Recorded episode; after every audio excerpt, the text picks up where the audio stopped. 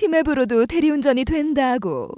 얘야, 그런 호사를 누려.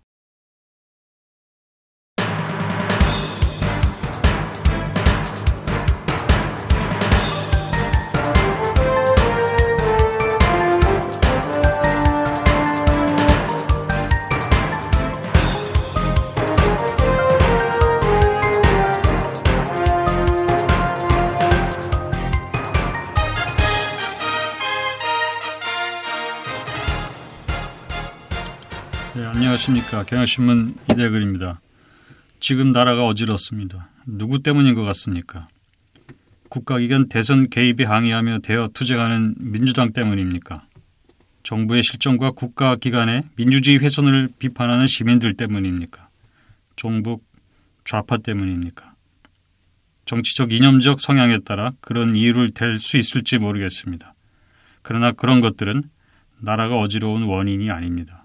그 무언가로 인해 나타난 결과일 뿐입니다. 원인 혹은 본질은 결국 한 가지로 기결된다고 생각하는데 그것은 국가를 책임진 집권 세력이 집권 세력답지 못하는 것에 있는 것입니다. 지금 가장 중요한 현안인데 가장 잘못 대응하고 있는 것이 국가 권력기관이 대선에서 중립의 가치를 심각하게 훼손하고 정치 활동을 한 것입니다. 국정원이 인터넷 사이트 외에 트위터를 통해서도 개입하고 국군 사이버 사령부 소속원들이 개인적 견해 표현이 아닌 조직적인 댓글을 달았다는 그 의혹이 제기되고 있고 국가보훈처 그리고 박승훈 보훈처장이 안보교육 명목으로 여당 후보를 찍는 쪽으로 유도하는 활동을 한 것으로 어, 드러났습니다. 그러니까 선거 중립을 지켜야 할 국가기관이 당초 알려진 것보다 광범위하게 조직적으로 정치 개입한 정황이 뚜렷해진 것입니다. 이런 경우 여권이 선택할 수 있는 대응 전략은 두 가지입니다. 하나는 부인하는 겁니다. 그런 사실 없다고 잡아떼는 겁니다. 두 번째는 즉시 시인, 사과, 그리고 재발 방지 약속을 하는 겁니다. 그러니까 부인하는 대응 전략은 사실이 불분명하거나 사실이 밝혀지기 어려울 때 선택할 수 있는 게 될 것입니다. 그러나 어차피 밝혀질 내용이라면 두 번째 시인 사과 재발 방지 이것이 합리적 어, 대응이라고 할 수가 있습니다. 당장 자존심 상하지만 곧 코앞에 탈출구가 보이고 따라서 어, 수렁에서 완전히 탈출이 가능한 어, 그런 경로입니다. 근데 지금 박근혜 정부가 가는 길을 보면 제3의 대응, 제3의 경로로 들어가고 있습니다. 사실인지 모르겠고 의혹은 있지만 뭐가 뭔지 모르니까 사법부 판단을 모두 다 앉아서 기다려보자. 그러니 의혹을 갖고 정쟁을 하지 말아라. 정치권이 미리 재단하고 정치적 의도로 끌고 가는 것 바람직하지 않다. 10월 31일 대통령이 한 발언입니다. 아, 이 내용은 결국은 야당과 시민들을 향해서 비판을 하는 것입니다. 대선 개입한 국가기관을 비판하는 시민들을 향해서 그런 확인되지 않은 의혹 가지고 정쟁을 하지 말라 이렇게 예, 타의 이루고 있는 것입니다. 물론 대통령이 예, 국정원의 도, 움을 받지 않았다. 이런 자기 모순적인 발언은 안 했습니다. 물론 어, 사과도 안 했습니다. 말하자면 시인도 부인도 하지 않으면서 어쨌든 개인적으로 의혹 살리하지 않았다. 나는 무관하다. 근데 사실인지는 모르겠다. 이런 모호한 제3의 접근법을 취하고 있는 것입니다. 이 3의 접근법은 여러 가지 문제가 있습니다. 대통령이 10월 30일 날 발언해서 어, 새롭게 다소 그래도 진전된 것이라고 할 수 있는 게 재발 방지 약속을 한 겁니다. 국가기관이나 공무원 단체, 공무원 개인이 정치적 중립을 위반하지 않게 엄중히 지켜나가겠다라고 다짐을 했습니다.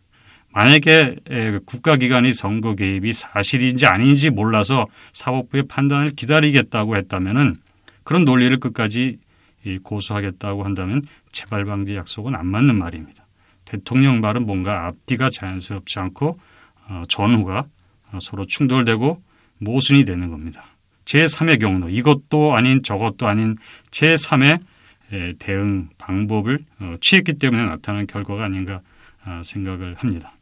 이런 이런 태도 어, 이런 태도는 실제 대선 개입 사실이 새로 드러나고 그리고 점차 조직적으로 개입한 사실이 나타나는 사실임을 어, 보여주는 증거와 정황 어, 자료들이 나오고 있고 어, 사태가 잦아들기는커녕 불길이 더 커지고 있는 어, 이런 상황에서 대통령의 이런 입장, 이런 태도는 어, 시민들을 납득시키기 매우 어려울 거라고 생각을 합니다. 터널이 터널의 끝이 보이지 않는 길로 들어갔다.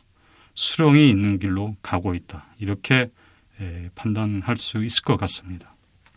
예, 그런데 더 이해할 수 없는 것이 있습니다. 첫째, 시인도 부인도 하지 않고 어, 의혹이 있는 상태니까 에, 기다리겠다 이런 전략은 사실 에, 당초 이 사건이 불거지고 대통령이 취한 입장과 별로 다르지 않습니다. 그러니까 8개월째 에, 시민들에게 전혀 먹히지 않는 야당을 전혀 설득할 수 없는 대응 방법을 8개월째 지속하고 있고 바로 그 때문에 에, 정부 출범 8개월 됐는데도 어, 대선의 수렁에서 빠져나오지 못하고 있다는 겁니다. 두 번째 이해할 수 없는 것은 이런 경우 야당은 선거 부정이다. 정권의 정통성을 상실했다고 공격하면서 대선 결과에 승복할 수 없다. 이거는 어, 불복할 수밖에 없다라고 몰아가야 되고 여당은 대선 불복이란 말이 못 나오게 차단하는 노력을 예, 해야 합니다. 그런데 지금 정반대로 가고 있습니다. 야당은 절대 불복이 아니라고 하고 여당은 불복이 맞다고 주장하고 있습니다. 그만큼 여당이 마땅히 대응할 방어 논리가 없다 보니까 이런 고육지책, 여당과 야당이 주장이 뒤섞이면서 어느 것이 선후가 맞는 것인지 모르는 상황으로 어, 이렇게 예, 빨려 들어가고 있는 게 아닌가 생각을 합니다. 이 후유증을 한번 생각해 봅시다.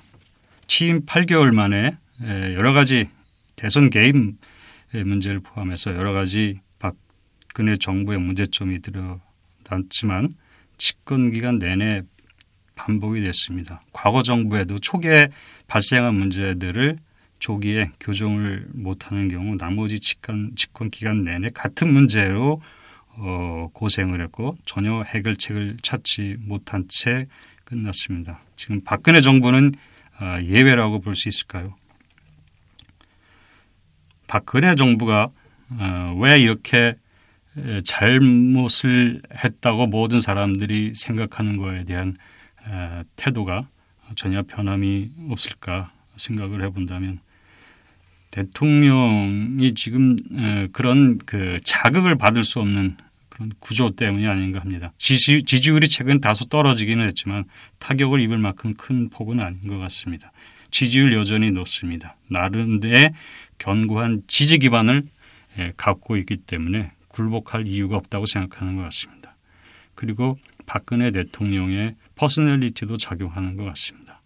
박근혜 대통령은 양보하고 타협하거나 자기 실수를 인정하지 않으려는 그런 예, 타입이 이번 문제에서도 그대로 어, 반영되고 있는 게 아닌가 그렇게 생각을 합니다.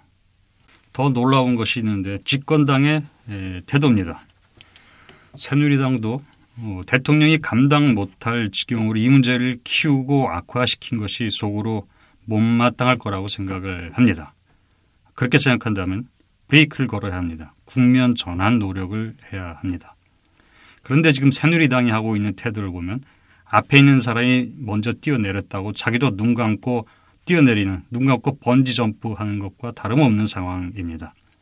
생명줄인 로프가 낡았는지 한번 확인하고 점프를 해야 되는데 확인하면은 점프를 못하니까 그냥 눈 감고 따라서 뛰어내리는 것이 아닌가. 그 정도로 위험하고 무모하게 예, 달려가고 있습니다.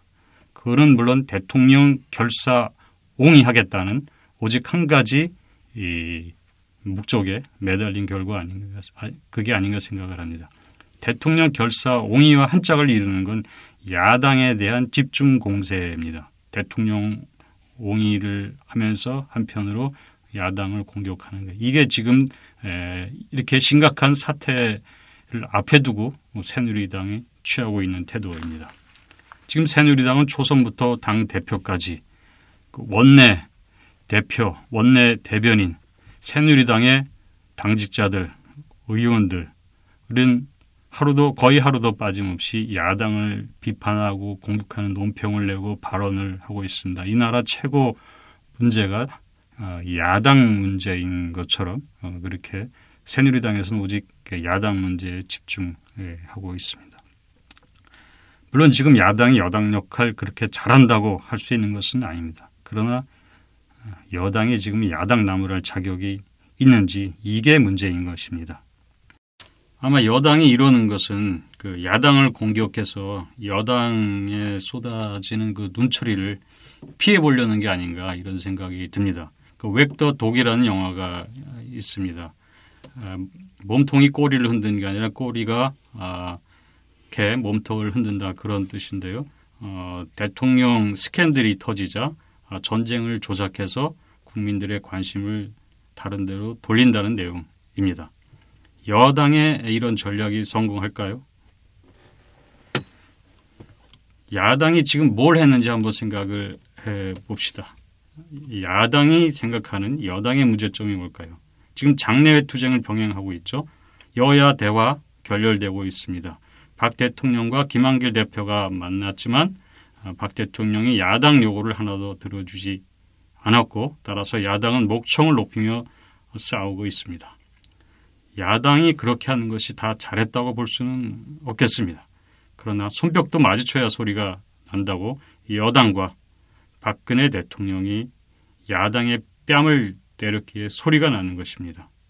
그런데 초선들이 당 지도부 뒤에서 야당에 화살을 쏘는 게 온당한 일인지 묻지 않을 수가 없습니다.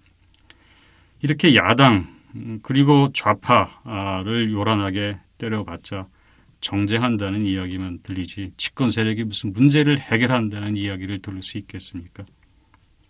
물론 어, 새누리당 내에서 어, 걱정하는 목소리, 견제하는 목소리가 일부는 나오고 있습니다.